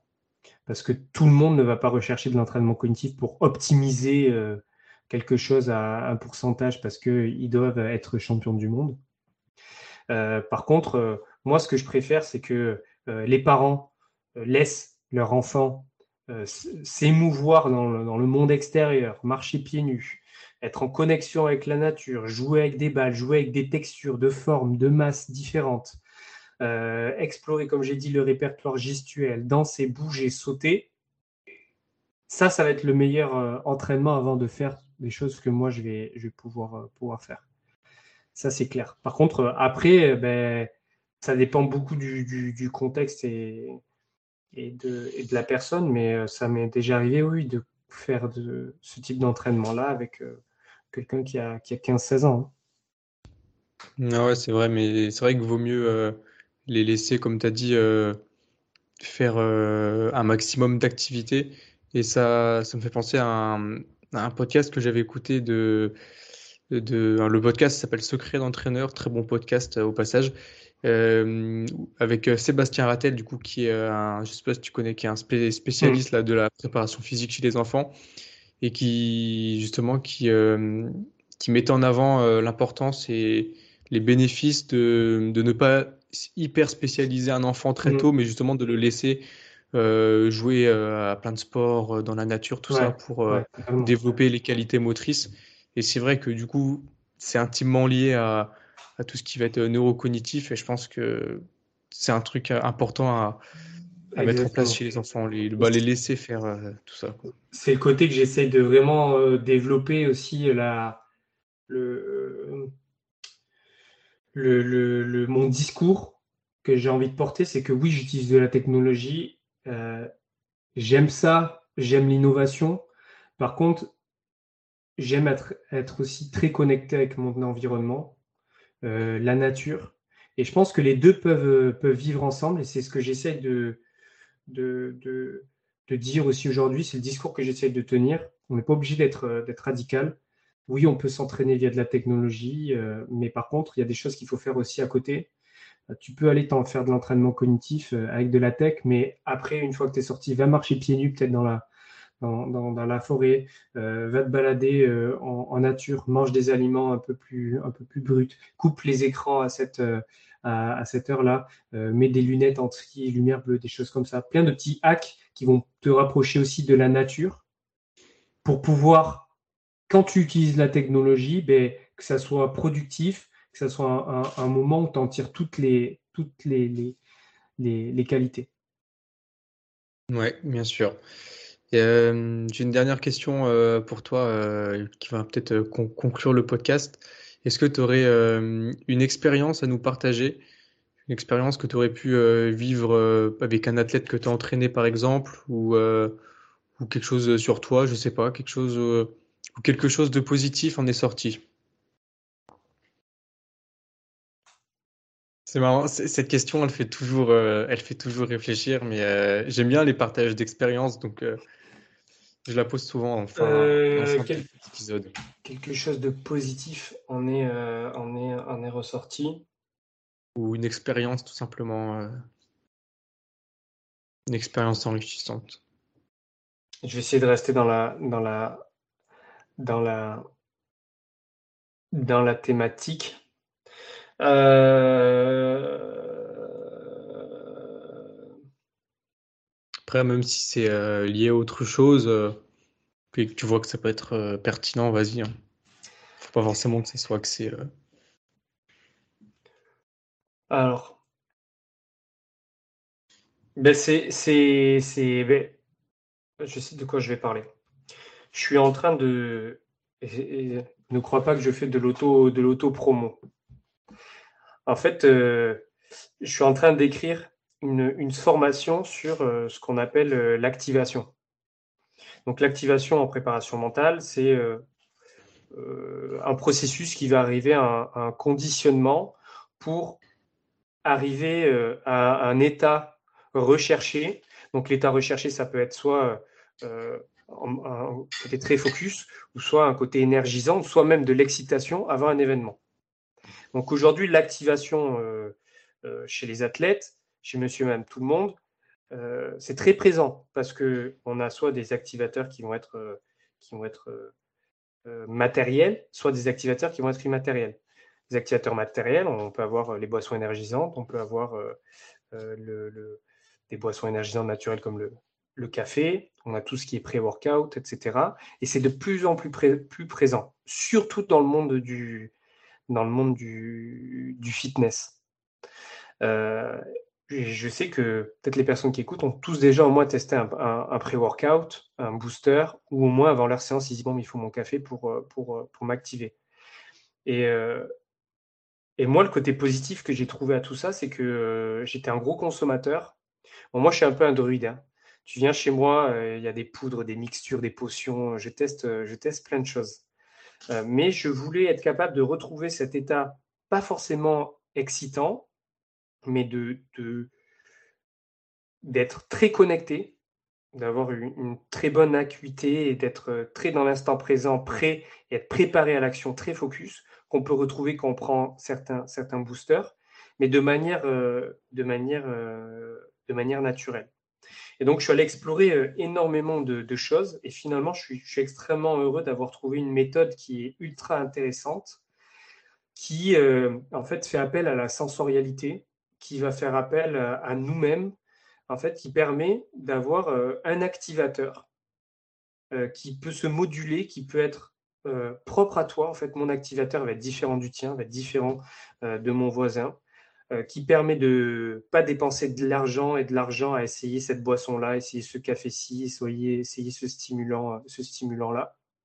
Parce que ça te permet un éventail de possibilités qui est incroyable, parce que cet activateur-là fait appel à ton expérience et à ta, et à ta sensorialité. C'est-à-dire que tu vas pouvoir t'activer via une combinaison comme une potion magique que tu crées, que tu peux créer. Cette potion va faire appel à la sensorialité ou à des textures à des odeurs, euh, à des images que tu vas amener dans ta, dans ta, dans ta, dans ta tête, de la visualisation. Et c'est ça qui est ultra intéressant parce que je me suis retrouvé dans un univers qui était de certaines odeurs peuvent influencer des états, certaines textures aussi peuvent influencer des états, certaines odeurs que toi, qui sont très proches à toi parce que tu as, as vécu des choses avec ces odeurs-là dans ta vie, mais d'autres odeurs aussi peuvent te stimuler. Et c'était ce que j'avais envie de, partager, que je me suis retrouvé dans un univers qui m'était totalement inconnu récemment, euh, sur euh, la sensorialité, le monde des, odeurs, le monde des, couleurs, et quel était leur pouvoir sur notre, sur notre humeur, et nous amener à pouvoir nous relaxer, mais aussi nous, nous activer avant un match, nous activer avant, avant une barre, avant un squat, etc. Euh, et, j'étais euh, très heureux de faire cette découverte-là parce que ça fait appel à une petite recette de préparation magique, mentale, pardon, magique. Et c'est ce que, ce que je suis en train d'écrire là juste avant le, podcast. Euh, le podcast D'ailleurs, donc petit conseil, faites attention à tous ces boosters-là, ces stimulants, ces excitants, parce que ça peut vous rendre dépendant L'effet placebo aussi peuvent vous faire, vous faire croire qu'il faut absolument augmenter euh, les doses parce que vous ne ressentez pas les, les effets et que vous êtes obligé d'avoir ça pour performer. Et toutes les dépendances à un objet externe, c'est vraiment pas bon. Et là, la méthode que je suis en train de construire, c'est que de, que de l'interne. Donc, euh, c'est nous qui, qui, avons la capacité d'appuyer sur le, le bouton on-off. C'était bien? Tout à fait. Ouais, ouais, mais c'est intéressant et et, je te rejoins, j'avais entendu ça. Euh, c'est un des premiers podcasts que j'ai fait avec, euh, avec euh, Anthony aussi, il s'appelle. C'est un, c'est un powerlifter. Et j'avais parlé un peu de, de préparation mentale avec lui. Et mmh. lui, il a, avant de faire une, une perf avec une barre. De l'ammoniac Il regarde. non, non, c'était même pas ah. C'est euh, peut-être qu'il utilise l'ammoniac aussi, je ne sais plus. Mais il, regardait une photo sur ce téléphone, il regardait son, il regardait son fond d'écran parce que, bah, alors je sais plus ce qu'il y a dessus, mm. mais euh, à chaque fois ça, bah, ça devait le, stimuler et ça lui donnait de la force et, mm. et d'énergie. Donc, euh, donc ouais, moi j'y crois aussi à ce, à ce genre de choses. Je pense que le cerveau c'est vraiment, c'est une machine et ça a mm. beaucoup de pouvoir.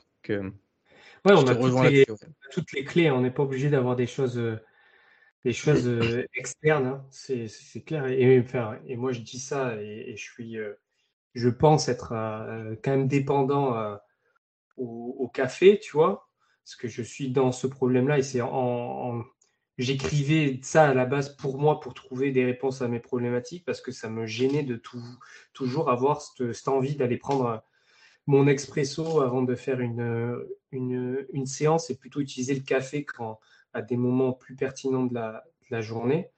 Mais de, se détacher ouais, de tout ce qui peut être euh, chose euh, externe, et parce qu'après, ça crée des, ça crée plein de choses, tu vois. Tu, c'est, psychologique, hein, tu as l'impression de, mmh. de, partir faire une moins bonne séance parce que tu n'as pas eu ça, ça, ça, ça, ça. Créer de la dépendance à des moments euh, importants, c'est pas, c'est pas bon. Tout à fait. Euh, est-ce que tu auras un, mot de la fin pour conclure, un conseil euh, euh, Je sais ce que je vais faire. J'ai vu ça dans, dans certains podcasts. Est-ce que je peux te suggérer je vais lancer la suggestion d'invité? Bien sûr, je t'en prie. Je vais te, je vais te, je vais te suggérer deux, deux invités. Ça va être soit un des membres de la triade Labo RNP, comme je t'ai cité. Je pense que ça va faire vraiment du sens avec ce qu'on a dit aujourd'hui, qui est Romain Cachavenda, Adrien Chartier, Sébastien Zimmer, ou quelqu'un qui travaille aussi dans le côté neuro, qui est vraiment un artisan d'une méthode qui façonne et qui montre aujourd'hui au, grand public. Et je suis très admiratif de, sa méthode de travail parce que lui euh, est aussi sur euh, de la méthodologie avant de, de, faire entre guillemets n'importe quoi. Euh, il s'appelle Andy, Andy Jens, H-Y-E ou A-N-S, je ne veux pas me tromper. et lui est spécialisé dans le basket. et c'est un puits, un puits de connaissances, un puits de science. Euh, il a écrit même des, ouvrages et je sais qu'il est assez, euh, assez accessible. Et, euh, et c'est un top, top gars. Et il a lancé une, une chaîne qui s'appelle Perfex. Et donc lui aussi met en place des, des entraînements qu'on peut juger alternatifs, mais qui sont l'intime vérité de ce qu'on devrait voir, devrait voir aujourd'hui. Ok, bah écoute, j'ai pris note. je vais voir du coup pour euh, éventuellement tourner un podcast avec eux. Euh, pour les auditeurs qui écoutent, si jamais ça les intéresse, euh, je suis curieux de savoir. Donc, tous les retours qui seront faits, j'en prendrai compte. parce que c'est un domaine qui, m'intéresse aussi, je pense, qui est lié à la performance. comme je disais au début du podcast, j'en ai fait plusieurs jusqu'à présent sur la partie physique, on va dire, préparation physique, tout ça. Et j'ai envie de me diversifier, même un peu la nutrition, aller voir tous les champs un peu qui tournent autour de la performance euh, pour aller euh, vers l'excellence sportive qui est le nom, euh, le nom du podcast. on peut te retrouver donc toi sur, sur Instagram pour les personnes qui veulent te suivre. C'est ça. Instagram. après, la, la, vous pouvez aller sur le site de la l'insta de la salle dans laquelle je travaille, qui s'appelle Ground G R O U N D qui est un, écosystème de performance. Euh, et après, ouais, c'est tout. J'ai bientôt une chaîne YouTube, peut-être bientôt un, podcast aussi, mais non, pour l'instant que Insta. Ok. Bah écoute, euh, je te souhaite un, le bon développement du coup de, ben, merci beaucoup. de, tes, de tes futurs projets. Euh, je vais mettre en description du coup les liens pour pouvoir te, te retrouver, voir un peu ce, que, ce que tu proposes. Et euh, bah, écoute, je te remercie beaucoup pour, euh, pour ton temps, pour euh, toutes les explications, les, tout ce que tu as pu donner. Je pense que ça va faire une plus-value sur le podcast. Donc, merci beaucoup, c'était très intéressant. merci beaucoup. Et bah, bonne fin de journée, à bientôt. Et pour les auditeurs, à bientôt pour un nouvel épisode. Ciao. Ciao, ciao. J'espère que cet épisode vous a plu. Si c'est le cas, je vous invite à vous abonner, partager l'épisode et laisser une évaluation au podcast. N'hésitez pas à me faire des retours en commentaire pour faire évoluer le podcast. Vous pouvez retrouver le podcast ainsi que l'invité euh, sur les réseaux avec les informations en description. Merci pour votre écoute et je vous dis à bientôt pour un nouvel épisode.